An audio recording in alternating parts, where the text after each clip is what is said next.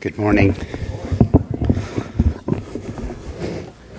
It is good to be back with you. If you were not here uh, last week, uh, had the privilege of being here last week and again uh, this week. It's always a privilege and a joy to uh, be with you and to uh, look into God's Word together and learn His truths.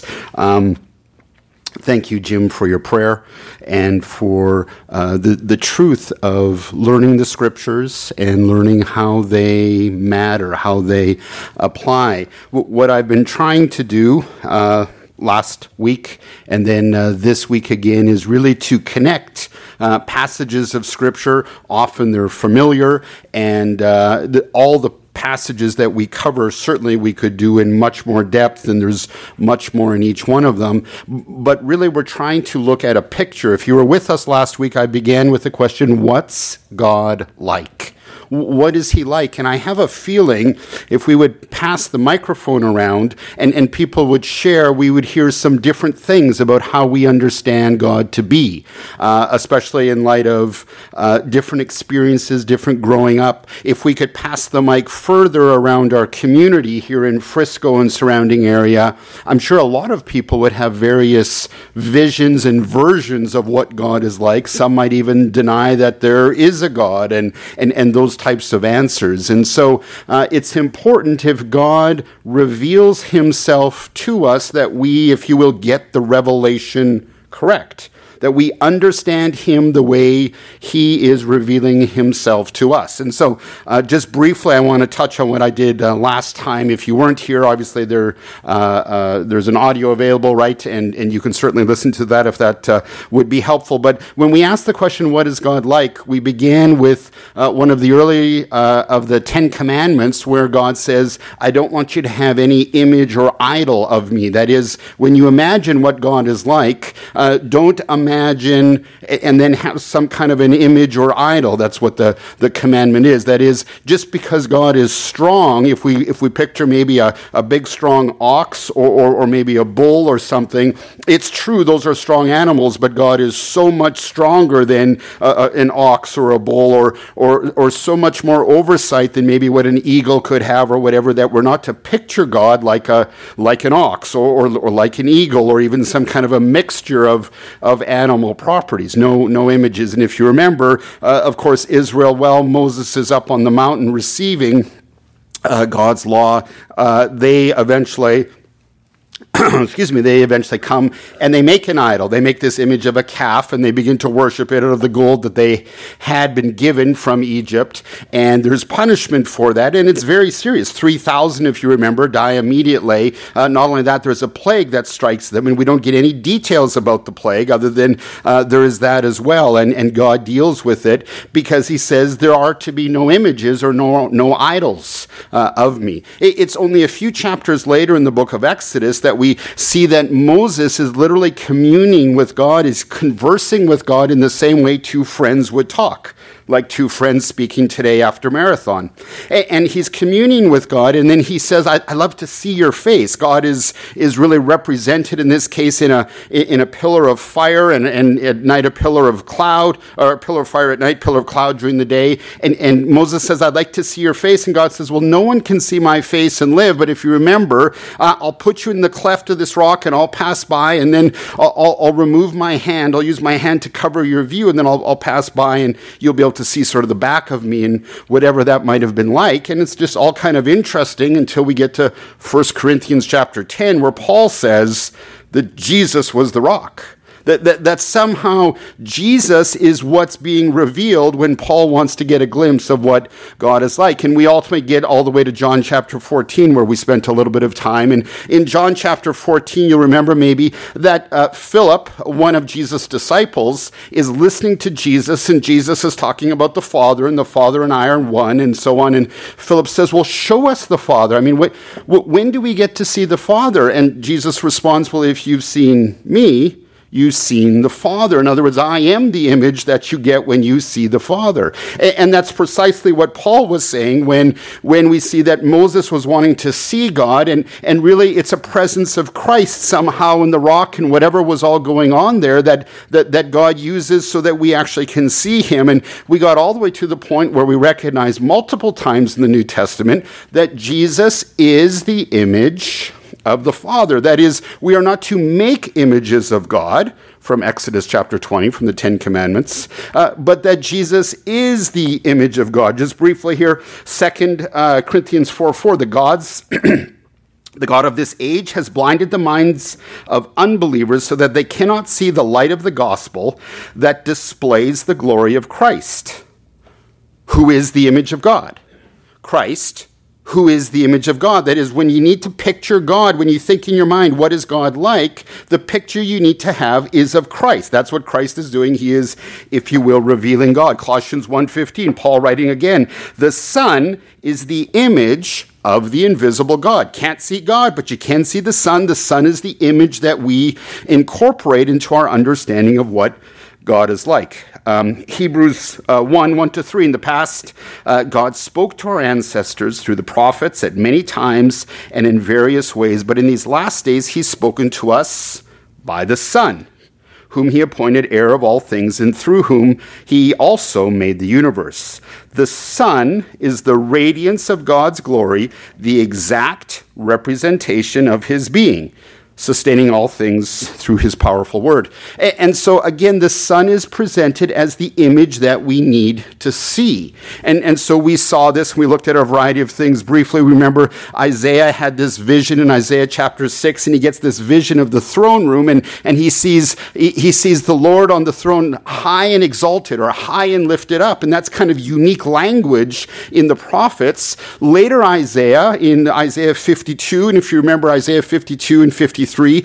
We often talk about that as the suffering servant, where it's prophesied that Jesus would come and suffer, and by his suffering, by his stripes, we are healed. That uh, famous uh, sort of 52 and 53, which begins that, Behold, I see the Son of Man, uh, or Behold, I see the servant high and exalted, high and lifted up. And that same language from Isaiah 6 is in the beginning of Isaiah 52. And then later we have Jesus in the New Testament meeting with Nicodemus, recorded in John chapter 3. And then Jesus uses that same language with Nicodemus that tells Nicodemus, the teacher of Israel, you must be born again. And Nicodemus can't imagine how would that ever work. And then Jesus says, Do you remember Moses in the desert when the people were being bitten by snakes and dying? And and that they had to fashion this bronze snake and, and they put it up on a pole according to what God had commanded Moses. And the people would get bit and they would be, begin to die. And if they looked at this bronze snake, they would be healed. And then Jesus says, and the Son of Man must be lifted up, just like the bronze snake in the desert. As a matter of fact, further investigation, Jesus is really being called the bronze snake in the desert. Again, we have this picture of Jesus being high and exalted and lifted up. And so all that to say is it becomes apparent in the New Testament that what Jesus, that what Isaiah saw in the Old Testament was a vision of Jesus. When he saw God, what he actually saw was Jesus. And so through the whole course of the various passages we looked at last time together, we see that Jesus is the revealer of the Father. He is what gives us the view of what God is like. God cannot be seen, but reveals himself in his Son, his Son who can be seen. Some of you who were here last week would wonder, well, why didn't I just say it like that the first time? Why did it have to take so long? I don't know. It's a lot easier the second time. I don't know what else we did there, but that sort of covers last time. So I want to kind of carry on and, and, and, keep going. And so if you have your Bibles, make your way to John chapter 13. John chapter 13. Again, I want you to keep considering the question what is God like? And if God is being revealed through his son Jesus, then what are we supposed to think of when we see God or when we think about God? You see, some people grow up in the church and what they think God is, the experiences they've had is God is a lawgiver. God gives rules. God's the type of God who, if you got 99 on a math test, God's saying, Well, where's the 1%? Why did you miss one? Right, right. That, that God is all about legalism. And so often in the church's history, legalism has been the primary presentation of what God is like. God gives rules and you follow them or you fall away or you fall out. And for some people, that's what they picture. If, if you study the, the atheism that is prevalent today and people who, who, are, who are philosophically saying there is no God, I don't believe in a God, or I'm an anti theist, or all sorts of things that are being said, when they actually describe what they don't believe, that is, this is the God we are rejecting, the God they are rejecting is primarily a God that I would reject too. That, that, that it's the idea that God is watching over us, just waiting for us to mess up, and He can't wait to blame us, to, to, to condemn us because you messed up here and you lost your temper there and you did this, we did that, and, and, and he's looking over, we can't possibly ever please him. And, and so th- that is what they think God is like. and so it matters how we answer the question because God has revealed to us what he is like. As a matter of fact, I began last time by saying I think every page in Scripture either explicitly is telling us what God is like, literally, it's giving us details of the nature of God, or implicitly telling us what God is like by showing how God acts in certain situations, how God acts with certain nations or certain peoples or certain families. Excuse me. And so what we're trying to do is really just get this, this picture, this, we're trying to connect passages in scripture so that we get a, a good understanding of when we picture God, we're picturing the right thing right? That, that, that we're seeing God for who He is. And so, really want to just keep working here. We're working right towards the end of Jesus' life right now. And, and we're seeing that, well, we'll see how John reveals this. So, John chapter 13, it was just before the Passover feast. Uh, uh, excuse me, just before the Passover festival, Jesus knew that the hour had come for him to leave the world and go to the Father. Okay. So these are now the beginning of those last days, those last events, the events that are ultimately going to lead to his trials, his crucifixion, his burial, three days later, resurrection, and ultimately 40 days after that, ascension. So Jesus knows. This is very important to understand this passage. Jesus knew that the hour had come for him to leave this world and go to the Father. Okay? He knew it. He knew this was the end. This is the beginning of the, the, the events that will end my life. This is the beginning of the end, if I can call it that way. And so I ask the question so what's he like? What's he like when he knows he's about to go to the cross? Let's keep reading. Having loved his own who were in the world, he loved them to the end. So, even that, the tail end of verse 1 is already beginning to tell us he's going to love them to the end. He's a loving God, that when we picture what is God like, maybe near the front, we should be picturing something related to love that he's loving. Verse 2 the evening meal was in progress. The devil had already prompted Judas, the son of Simon Iscariot, to betray Jesus. Jesus knew that the Father put all things under his power and had come from God and was returning to God. So he got up from the meal and he took off his outer clothing and wrapped a towel around his waist. After that, he poured into the basin and began to wash his disciples' feet, drying them with the towel that was wrapped around him. And so in the midst of this knowing the end has come, Jesus needs to sort of send some final messages. And rather than speak a great sermon, uh, he, he chooses to do it with a basin and a towel, right? And it's not really the way we picture power, right? We don't really picture power like if we say, you know, God is the God of the universe right? The statement kind of sounds strong and mighty, right? You, you picture maybe a kingdom and a castle and a big throne and a strong God. God is, God is Lord of creation, right? It's, it's a big sound. And so what does that look like? And, and then, well, it looks like a, a guy with a, a around his waist a, a, a towel and a basin washing feet. That's what it looks like. And so God is revealing himself often much different than we picture him, even we as believers. As a matter of fact, this sort of work of asking the question, what is God like, and seeing how he reveals himself is a great exercise to do on an ongoing basis. You're, you're studying Proverbs, and, and you ask, well, what is God like? How is he being portrayed through the wisdom of the Proverbs? Or maybe you're in the Old Testament or in the minor prophets. Maybe you're reading the writings of Paul or of John, or maybe you're in the book of Revelation. You ask the question, what is God like? What, what is being revealed? And it's really important for two reasons, which Jim captured in his prayer. Reason number one is it affects how we live. Because if all God wants to do is point out your faults, you kind of live cowering down, right? You live in fear. I messed up again. God's going to be so upset with me. We kind of react, even as believers, we kind of react like Adam reacts when he sins. When he sins, when he and Eve sin for that first time, then God comes and what do they do? They run, they hide. They fear God. Why?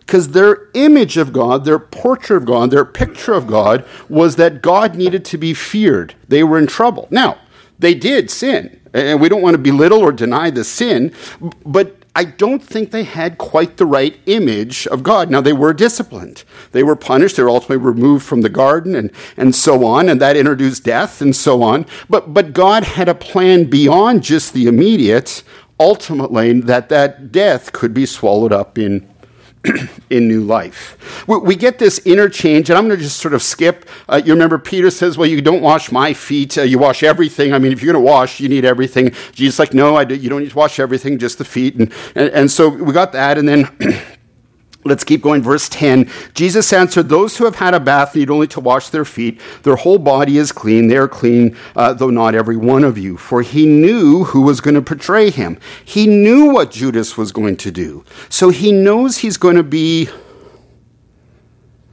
Well, what I really want to ask is how does God feel when you sin or when I sin? How does he feel? Or how do we think he is when he sees us sin? Right? Because that's what's going on. He knows what Judas is going to do. And I assume you know the text. You know what Judas is going to do, right? Judas, for a sum of money, 30 pieces of silver, he is going to identify Jesus to the appropriate people who at that point are going to arrest him, right? That's what he's going to do. And the, the, the code word to make this all happen so we know who it is, it's the one that Judas will kiss. So he will deny his Savior with a kiss, right? That's what's about to happen. And Jesus knows it, right? 4, verse 11, he knew who was going to betray him, and that what he said, uh, when he said, not everyone was clean. And so the question is, how does he act when he knows he's going to be betrayed? But there's more. When he'd finished washing their feet, he put on, their, uh, uh, he put on his clothes and returned to his place. Do you understand what I have done for you? He asked them. You call me teacher and Lord, and rightly so, for that is what I am. Now that I, your Lord and teacher, have washed your feet, you should also wash one another's feet. I've set you as an example that you should do as I have done for you. Very truly I tell you, no servant is greater than his master, nor is a messenger greater than the one who has sent him. Now that you know these things, you will be blessed if you do them. He just made us, with his speaking there, his equal, right? I mean, he's the Lord and the teacher, but he took the role of the servant and then tells us, by the way, no no master is greater than the servant. That, is part of the teaching once we get through Jesus' crucifixion and conquering uh, death and resurrection, ultimately ascension. We're going to get to the epistles that are going to help us to understand what salvation all means. And what we're going to find out is that part of this is so that we could be adopted as God's children, which makes us equal with his son, correct? If you're a child of God, if I'm a child of God, and if Jesus is a child of God, then we are. Doesn't that just sound wrong? We're equal with Jesus? Doesn't that sound, I mean, it just, we're not equal. I mean, he's perfect and we're adopted and forgiven. Right? We're adopted into God's family and we're forgiven. I, I mean, if we believe in the sufficiency of the cross, then we really are forgiven right? Which is sometimes hard because then we keep sinning and then we keep wanting to figure out how do we have to pay for this sin, right? Don't you ever feel that? You, you sin and then you.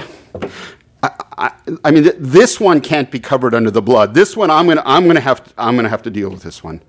I, I'm gonna, I'm gonna run. I'm gonna today's that praise thing in the church thing, I'm going to not go, right? I'm going to flee God, right? We, we kind of tend to find ourselves at times thinking like Adam because we think of God incorrectly. And Jesus says, here's what I want you to picture. When you want to see me come in power, picture a, a like, a, like a towel and a basin, okay? That, that's my big power move. Don't picture the, the, the might and, and he is mighty, right? He is powerful. We see in Revelation he's going to come back and he'll be riding a horse have the banner, righteous and true, and King of kings and Lord of lords. I mean, don't underplay. He's not small and, and lowly, but he handles us and he handles the sin that he knows is coming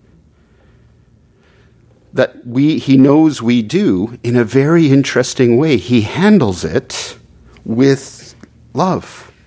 That's what he's doing. What I'd, what I'd like to do is here's some of John 13. Last time together we did uh, a lot of John 14. I'd love to just kind of keep going 15, 16, 17. It all kind of fits together. in light of time, let's just go to John 17. Uh, a, a, couple of, uh, of things about this prayer. This is all sort of the same setting. Uh, John 14, last time, remember, so it's in this sitting that, that, that Philip asked the question uh, show us, like, when have we seen the Father? And Jesus answers that question if you've seen me, you've seen the Father. That, that, that was John 14. Uh, we talked about that last time a little. By John 17, Jesus is now praying in front of everyone, okay? So this, this whole John 13, 14, 15, 16, 17, it's all one setting, all here uh, at the, the time of celebrating the Passover festival, just before he's going to ultimately go to the garden to pray. And once he goes to the garden to pray, he's going to uh, ultimately, the, the, the soldiers will come and, and uh, so on. He will be arrested. Judas will come and, and betray him. And, not only that, of course, we had the interchange with Peter that I skipped, and Peter's going to betray him as well in a, in a different sense, right? So, so there's, a, there's the Peter's denial, and, and, and, and Judas's betrayal, right? That's, that's probably the right way. Peter denies knowing Jesus. Judas betrays Jesus. Jesus wants to pray for us. So, I just want to pick a couple of passages here. Uh, 17, verse 1. After Jesus said this, he looked towards heaven and he prayed, Father, the hour has come. Glorify your Son, that your Son might glorify you. And he begins to pray in that sense with this relationship of father and son. He's praying to his father. We jump down to verse 6. And in verse 6, Jesus prays, I have revealed you that's I've revealed the Father. I've revealed you, Father, to those whom you gave me out of the world. They were yours, you gave them to me, and they have obeyed your word. And he goes on. So he moves from praying to the Father, interacting with the Father, to praying to the Father about his disciples, right? About those that the Lord had given to him that he has revealed the Father to. Remember, what is Jesus' job? Jesus' job is to reveal to us the Father. That's what he does. He gives us the image. He's the image of the, uh, of the invisible God. He is the firstborn or, or, the preeminent one over creation. So then he prays for his disciples, and there's details there. It's well worth our time. But in moving along, we go to verse 20. My prayer is not for them alone, not just the disciples. Okay, so Jesus begins by praying, talking to the Father, prays for the disciples, really verse 6 through verse 19. Now we pick it up in verse 20. My prayer is not also for them alone. I pray also for those who will believe in me through their message. Remember, the disciples are going to be eyewitnesses, although they will run, uh, of ultimately his crucifixion. They will be eyewitnesses of his resurrection. They will literally see the resurrected Christ. They will be able to literally put their hands on the scars that are, that are on the wrist wrists and so on, the, the, the, the mark on the side, the scar on the side, that, uh, that, that would be there. So they're going to be eyewitnesses. They're the ones who are going to record this for us, right? John's going to record it. Now here we're reading it, right? Matthew's going to record it. Um, Peter will ultimately do some of the recording, etc., etc. So now, those who believe, because the apostles will end up writing this down, that's us, right? He's praying for us, for the generations of believers that come after the apostles. um, believe in me through their message, verse 21, that all of them, all of them might be one Father, just as you are in me and I am in you, may they also be in us so that the world might believe that you have sent me. I have given them the glory that you gave me, uh, that they might be one as we are one. So the prayer is for all of us believers that we might recognize the lesson that he taught in John 13 Remember the lesson. The lesson is that the Lord, you call me Lord, you call me teacher, that's good, but remember the, the, the, the, the, the Lord and the master isn't greater than the servant. They're all equal. So now he's praying, he's praying that same thing. May the believers in me, in the, the message that the apostles will record that we have in Scripture, may the believers recognize that they're one. We're, we're all at the same level. There's not a hierarchy amongst, if you'll allow me, filthy sinners. Right? I mean, that's what we are, right? We're, we're, we're sinners in desperate need of a Savior, so much so we can't save ourselves, right? We can't save each other. I really can't help you, right? My job isn't to say, hey, really, I, can, I could save you. I can't. I can do this, right? I can be a sign pointing to what will help which is the truth of Jesus, right? So we're desperately in need of Jesus, and at that level, we're all one. There's no reason to have a hierarchy of any sort.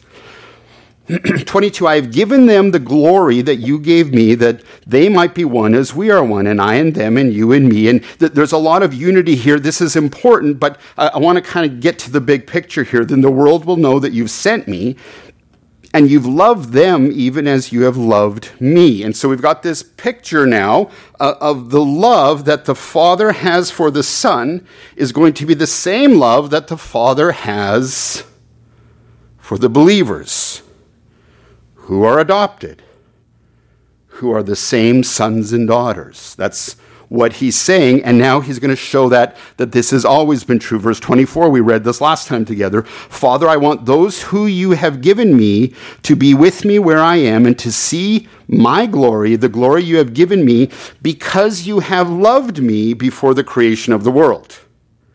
That is, what do we picture on Father's Day when we ask the question, What's God like? And he says, Well, before the world was even created, before Genesis 1, if we could just pull back the curtain and take a peek before God spoke into existence all things, and as it turns out, John chapter 1 tells us he spoke through his word, which is his son. As, as it turns out, there's always this connection between Father and Son, and ultimately through Spirit as well, uh, that all things were created. And if you want to know, well, what was going on before all things were created, picture a father loving a son.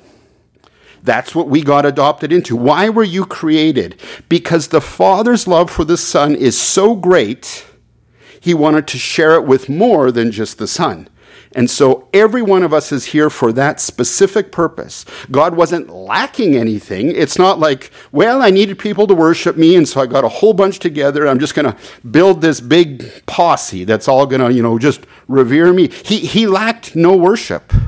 As a matter of fact, what we begin to see is the whole purpose of the way of God's nature is. I have this illustration. I wrote it in my notes and I didn't know where to put it. And so I'm thinking, this is a good place. Wish I would have thought of that when I was working on the notes and everything. Don't really know where it is in the notes. I actually I don't even think I put it in the notes. Imagine we all went outside to the parking lot right now. Okay? We all go outside of the parking lot, and out there, and this is, I'm making this up, I'm not, okay, out there is this big truck. It's got these big, big wheels, much bigger than you normally see on the road. Big, knobby tires and everything. And it's all jacked up. It's real big, tall. It's all jacked up. And you can actually look and you see the suspension. And it's not, it's not one shock and strut, but it's multiple. And you can see the truck was designed to go off roads, right? Big truck, big wheels, big suspension, everything's big and shiny and clean. And you can just see this belongs in the dirt or the mud or, or going through bogs or whatever they do with those big trucks. It's, it's one of those big trucks. That's what it was designed for, right? We could literally not drive it, just look at it and go, huh, that was designed for, for the dirt. I mean, you don't need tires that big for the streets in Frisco. You don't need, you, you know, the, the truck wouldn't even fit in someone's you know, garage and so on. It was designed to go off road. We could, we could tell, right? Doesn't mean we're an expert, we could just tell. Let's say also in the parking lot is one of those, you know, those super sports cars, real small and real low and really not too much room inside. And you look at it and it's kind of 80% of the car's engine, right? And let's say the owner comes out and they start it for us. And so it's rumbling out there. I don't know if you've ever heard one of those really fancy sports cars rumble, you know, those huge engines. And so, you know, we're listening and we're, yeah, wow. And you can tell the thing was built for speed, right? I mean, those cars just, you look at them, there's no room. They're not, it's not meant to go through drive through. There's no cup holders or anything like that. The, the, the, they're only meant to go fast. 80% of the thing is engine, right? And the rest is gas tank. And you put those two things together, you get like three and a half miles a gallon or something, right? They're made to go fast. We can tell that. God's design, if I can say that, the way God is made, with the Father being God, Old Testament, the Son being God, New Testament, the Spirit being God, later in the New Testament, and there is only one God, that design is a design for relationship. That's what God is designed for. Trucks with big wheels and big suspension is designed to go off road. Cars with really small and low and big engine are designed to go fast. And the Father, the Son, and the Spirit, the triune God, is designed for relationship. That is, He was in relationship long before we ever existed. And furthermore, not merely relationship, but He was designed to love. That's the design. If I could give you a blueprint of God, this is a design for constant love, which is not how we primarily think of God, is it? When I say picture God, we often don't think love first, but that's the design. The Father has eternally been loving the Son. And so on Father's Day, we often think of our fathers. And if you had a good father's uh, relationship with your father, then you can picture a, a, father loving a son or loving a daughter. That's easy to do. If you didn't have a good father situation, it's easy to picture what you would have liked, right? Which is a, a loving father loving his son or loving his daughter. We can picture a loving father, and that's what he's been like. And that's what Jesus prays here, verse 24. That's what he says since the beginning. That uh, because you have loved me before the creation of the world. What was he always doing before he spoke everything into existence? He was a father loving a son. He was relational. Now, let's just imagine for a moment, let's consider another option.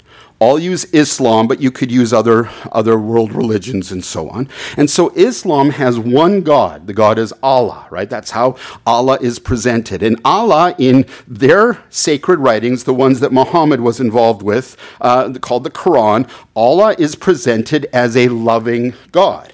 Okay? But Allah is not Father, Son, and Spirit. It's none of that. He's, it's just Allah. It's, if I could call this pure monotheism, just, just the, the, the, the God Allah. That's all there is. And, and Allah is said to have existed before creation, okay? And Allah is said to be love, okay? Uh, loving who? Right? Uh, Allah, this is a real problem for Islamic scholars as they try and make sense of the scriptures that they work from. Allah had no one to love. How could you call him loving if he actually nothing existed. There was no one. Allah is not eternally a father loving a son. That's not Allah. That's not how he's presented in the Quran. He is presented as one and only. And so, how do Muslims relate to their God? Well, they work to get to Him. Right? Isn't that what they do? They, they have a certain prayer schedule that they have to keep, and they try to get the attention of their God, try and win the favor of their God. And if they do certain things, depending on which branch of Islam you, you, you follow, then it's thought that, well, maybe this will bring you paradise, or, or, or this will bring you uh, eternal life, or, or this will bring you Allah's favor. And there's a variety of things that may or may not do that. And so the onus is on you to get. See, Allah is not designed for relationship. The way he's presented in the Quran is he's presented apart from people. People are not made in the image of Allah according to the Quran. We're made in the image of God. What's our God like? Our God is a Father, a Son, and Spirit who eternally have been, the Father has been loving the Son for all eternity. There, there is a loving relationship that's always been existence, and that's what we were created into.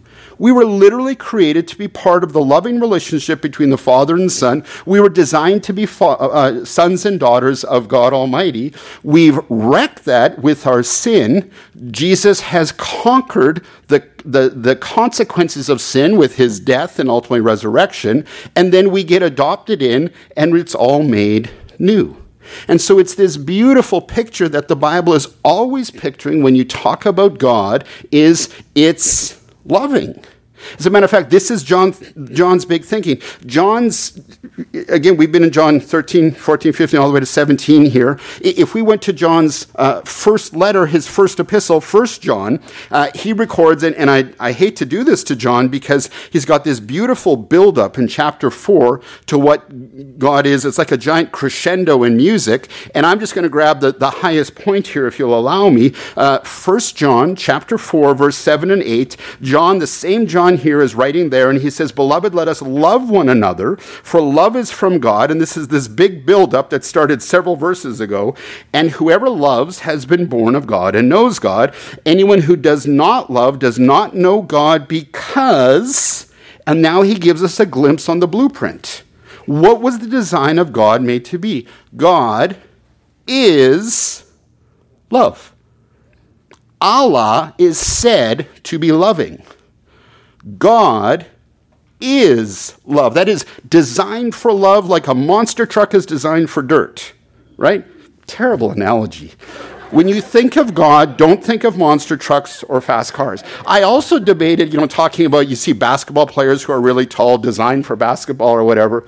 I don't know. But God is designed for love, his very nature. And that's why, why doesn't God show his face to Moses back in, in, Exodus? Because he reveals himself in his son, and it wasn't yet time, was it? In the time of Moses, that wasn't the time for Jesus to come. When was the right time? Well, Paul records that for us, Galatians chapter 4, in the fullness of time.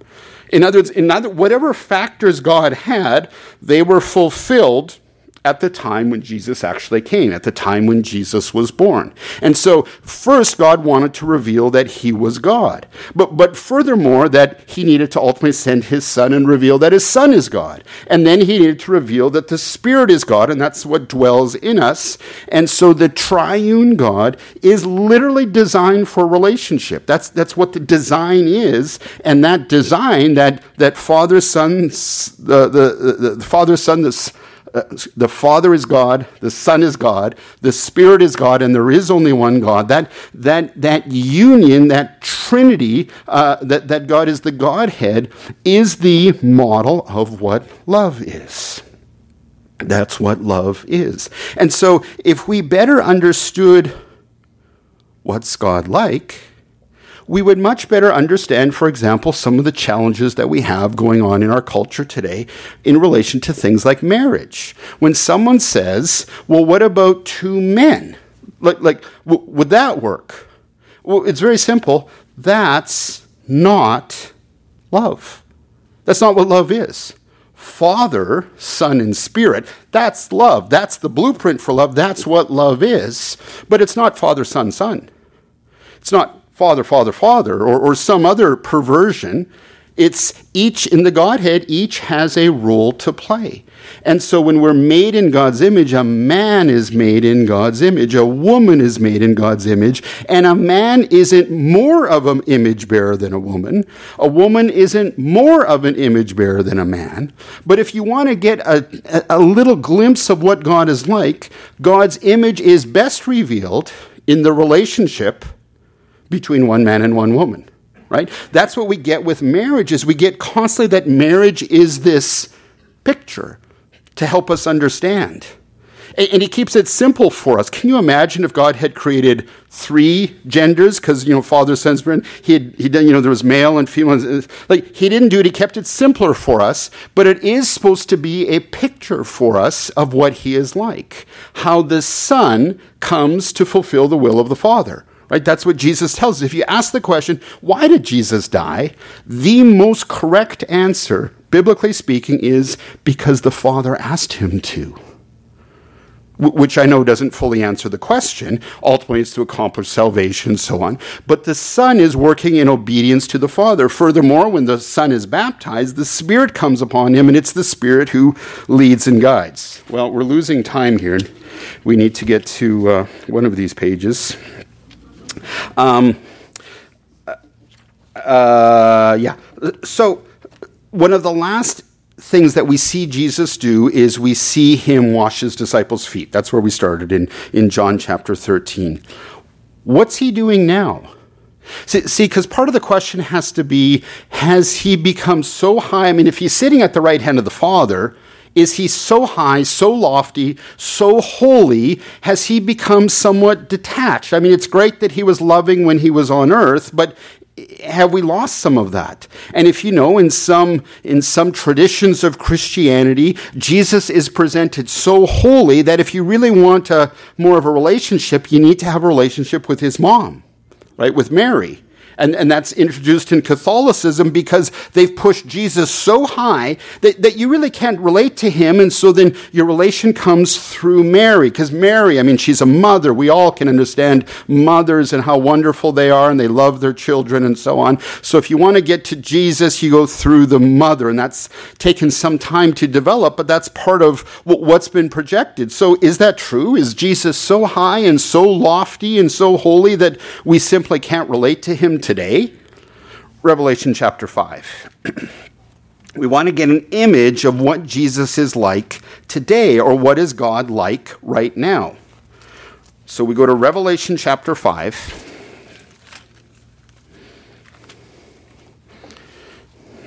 So, in the book of Revelation, John, our same friend John, you can kind of see we're just really sort of following uh, John's writing here. And John uh, ultimately is given this, this vision, this heavenly vision. It's like he can look into an area that no one's been able to see before. And that's really the book of Revelation. The, the hard part of the book of Revelation is we want to think about it sequentially, like this, and then this, and then this, and then this. And yet, it's a little more like imagine imagine you went to the state fair of texas and, and, you were there in one of the busy days. You're there saturday afternoon beautiful day and it's crowded.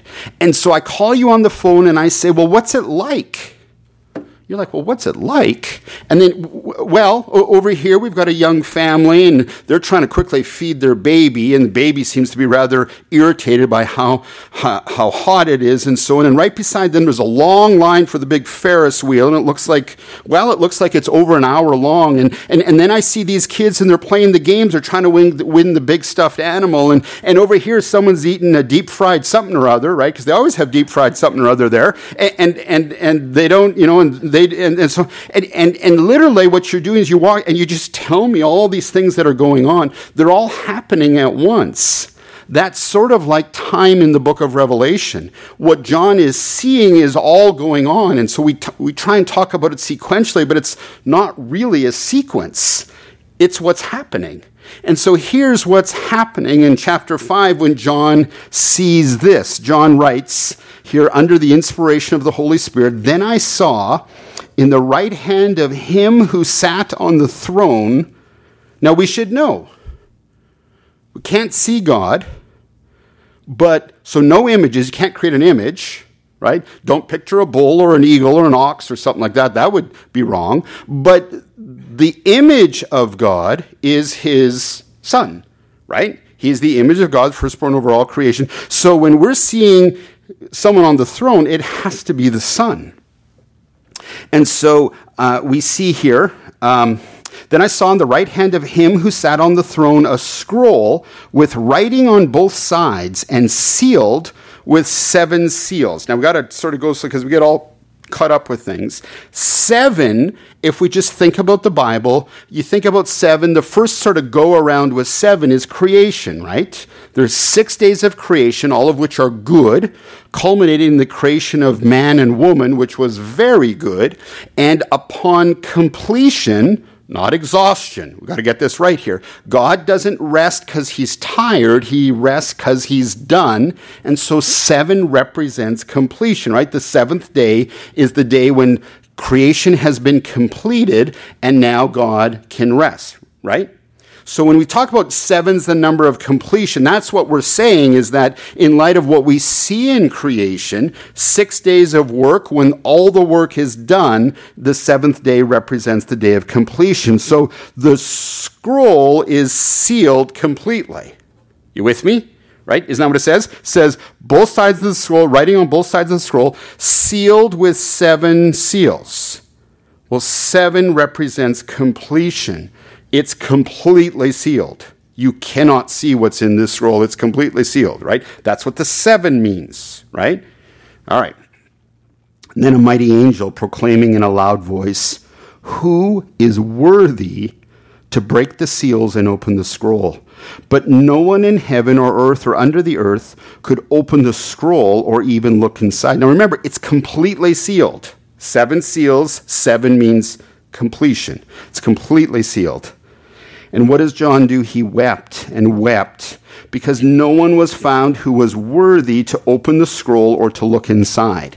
Now, we need a little bit of context. Ideally, read Revelation 1 through 4, because that would help.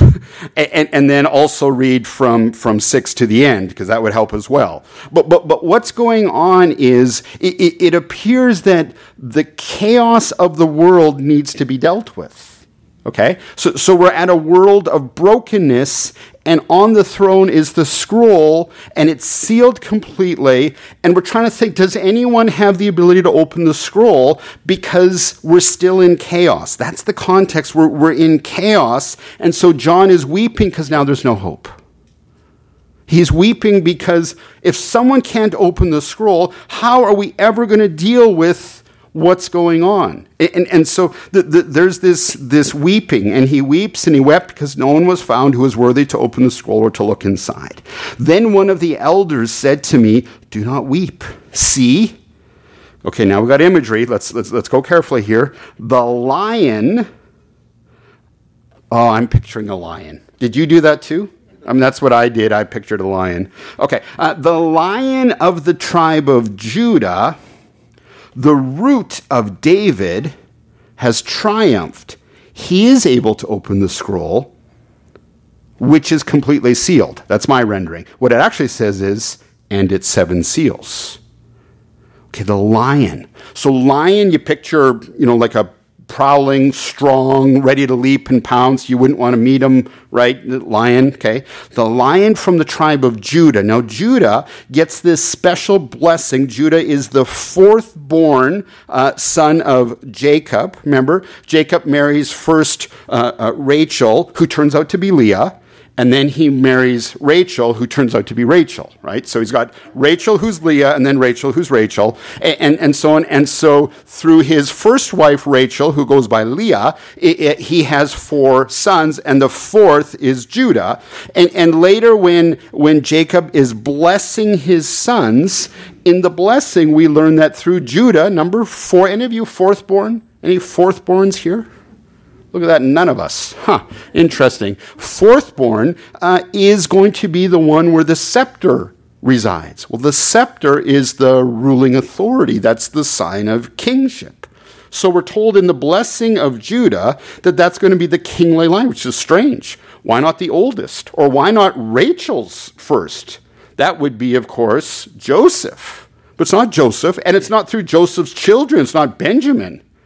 Saul was from the tribe of Benjamin. That is, King Saul was from the tribe of Benjamin. But you remember that tribe loses its kingship in Saul's unfaithfulness, and then it's ultimately going to go to David, who is from the tribe of Judah. The root of David. Okay, so we're talking here about a descendant from the root uh, a descendant of the tribe of Judah from the root of David. The root is that starting point of kingship. Remember, it really started with Saul. That family loses the kingship. David inherits the kingship or gets anointed to be king uh, uh, by Samuel. And, and so that's the, the reference here. And I saw a lamb. And now we have to deal with this imagery. Powerful as a lion, but what do you see? A lamb little children walk towards lambs, right? That's not what we fear. It seems that if Jesus is a lamb, that he would be pretty approachable. You remember we read in John chapter uh, 13 that Jesus knew he was going to be betrayed. What's the first thing he says to his disciples after his resurrection when they've finished jumping out of their socks, seeing their Savior is now alive again, and they're trying to understand? What is the first word Jesus says, recorded in all four Gospels, always the same thing? What's the first word he says to his betrayer or, or to his denier, Peter? What's the first word he says to all his disciples? Peace you see, that's not what we think about. When we think about God, especially if we're hurting or, or, or we're struggling with sin, when we think about God, there's last thing, I mean, He's mad at me, right? I asked for forgiveness for the sin. I claimed I'd never do it again. Four days later, boom, there it is again. There's no way that He could still love me, right? We tend to picture a God who isn't the God who has re- revealed himself in his word. And that's what we're trying to do. W- what does the word say God is like? Well, picture a lamb. That's what we're to picture here. Picture a lamb. I saw a lamb, and it looked like it had been slain, standing at the center of the. Th- standing at the center.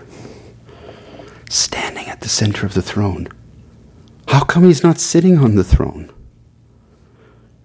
You remember John Bunyan? John Bunyan was this great Christian. He was actually a tinker. He, he made pots and pans, and, and, and he wrote the book Pilgrim's Progress, which has been the second most translated book and probably read book in all of history. The Bible far outweighs that, but Pilgrim's Progress has been this profound Christian truth of this man named Christian making the journey towards the celestial city.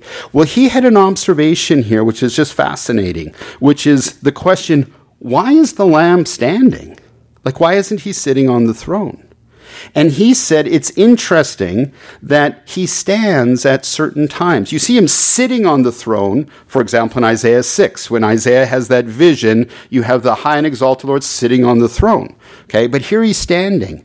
And, and, John Bunyan had this observation that it's interesting. Really, the only place we see that is you remember in Acts chapter 7 with Stephen? Stephen is this newly appointed sort of deacon for the church, one of seven deacons. He ends up getting confronted by the Pharisees. In Acts chapter 7, he does a wonderful job of teaching you the entire Old Testament as he reviews Israel's history to show ultimately how Jesus was the Savior who was ultimately crucified. And, and that we Jews, Stephen is saying, are, are responsible. You Jews, you Pharisees, you're responsible for the crucifying of, of Christ. Well, as you can imagine, the Pharisees don't approve of this much. And, and so they are about to stone him to death or are stoning him to death. And Stephen has an image of Jesus at the right hand of the Father standing. He is about to lose his life, and the son gets up to greet Stephen and bring him in. And here again, not sitting, but standing at the center of the throne. encircled by the four living creatures and the elders. The Lamb had seven horns, complete power, right? If the horn is this offensive weapon, seven of them, seven is a sign of completeness. This Lamb represents complete power. He had seven eyes. Well, that would be complete or all seeing, right? If seven is completion, then the Lamb has a complete view of everything.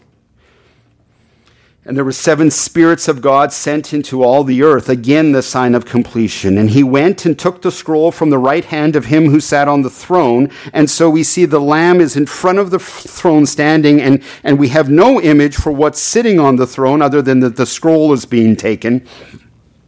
And, and John Bunyan, I should maybe conclude that, concluded that the Lamb stands when someone's martyred for their faith. That, that's, what, that's what his insight was. Hard to know whether that's right or not, but it's really interesting, judging from what we see in Acts chapter 7 with Stephen and how rarely you see standing at the throne rather than sitting. It's, it's a very interesting uh, to think of Jesus always being ready to receive those, uh, especially those who are giving their life for, uh, for the faith. The Lamb. And when it had taken it, the four living creatures and the 24 elders fell down before the Lamb, each one uh, a harp, and they were holding golden bowls full of incense and the prayers, which were the prayers of God's people. And they sang a new song saying, You are worthy to take the scroll and to open its seals because you were slain. And with your blood you purchased for God persons from every tribe and every language and people uh, and nation. And you have made them to be a kingdom and priests to serve our God. God and they will reign on earth. And so this is the image that John has when the, the, the sort of the curtain of heaven is pulled back and we see this, this lion like figure who is a lamb. We see the power clothed in gentle humility. I mean, I guess if we saw this on earth, it would be kind of like seeing uh, the Jesus who turned the tables in the temple because people were trying to make a profit rather than pray the same Jesus may be wearing, I don't know, like a, like a towel and maybe a basin washing people's feet. Right? Isn't that what we're seeing? We're seeing the God with all power reveals himself in meekness or adopts us into unity. We're one with Jesus, sons and daughters of the King. And, and, so we see this picture of Jesus, and ultimately, what we see uh, is once the scroll is open, ultimately, this takes some time through the text to open the scroll. We, we'll conclude with this, picking up in chapter 7, Revelation chapter 7, in verse 13 one of the elders asked me, uh, These in white robes, who are they and where did they come from? I said, Sir, you know. And he said, They are those who have come out of the great tribulation and have washed their robes and made them white in the blood of the Lamb. Therefore, they are before the throne of God and serve him day and night in his temple. And he who sits on the throne will shelter them in his presence. Here's what happens when the scroll gets unro- unrolled Never again will they hunger. Never again will they thirst. The sun will not beat down on them, nor any scorching heat. For the Lamb at the center of the throne will be their shepherd, and will lead them to springs of living water. And God will wipe away every tear from their eyes. When we ask the question, What is God like? the answer always is Jesus. And if you turn and ask the question again, well, what is Jesus like? The answer is God was built for relationship, and Jesus is the manifestation of God's love. That's what God is like. God is love. And when we pray to Him, He's lovingly looking down on us, knowing full well we'll sin. At least I will. I can't really speak for you, but I will. I, I mean, I don't mean to, but I will. And I'll be ashamed and I'll want to run, and it's the wrong reaction. It's the wrong God. Don't run. Embrace the fact that when Jesus knew he was going to get betrayed by Peter, the first thing he said was, Peace. Let me restore you. And of course, he does. And we see that in John 21. God is love. That's what we need to know this week, and that's what we need to show this week. God is love. Father, we are so grateful that you have given us an image, not an image of an animal or a collection of animals, but of your Son. And when we look at your son, we see his life and we see him born in such humility in a manger, was probably a very scared Mary and Joseph, having no idea what it would be like to raise the Son of God. And we see his interaction in the Gospels of him loving people, and healing and ministering often to down and outers, not in the limelight of glory, but in the backwater places, places that we would never have heard of unless Jesus had once visited there. And so we're reminded, Father, that you are a loving God. And we're not looking to make excuses for our sin, but we are reminded that the price has been paid in full on the cross. And that you want us to see you as you have revealed yourself a loving God, a Father who's always been loving his Son and has invited us into that same loving relationship as adopted sons and daughters with the, our debts of sin fully paid through Christ on the cross, and that we are then showing that to the world in which we live. And so, Father, that's what we pray, that that's what we could show. What love is the love that we could see between the Son and the Father, that we would show that in our unity with each other, as Jesus prayed in John 17. We ask your grace and your peace on everyone here in Jesus' precious name. Amen.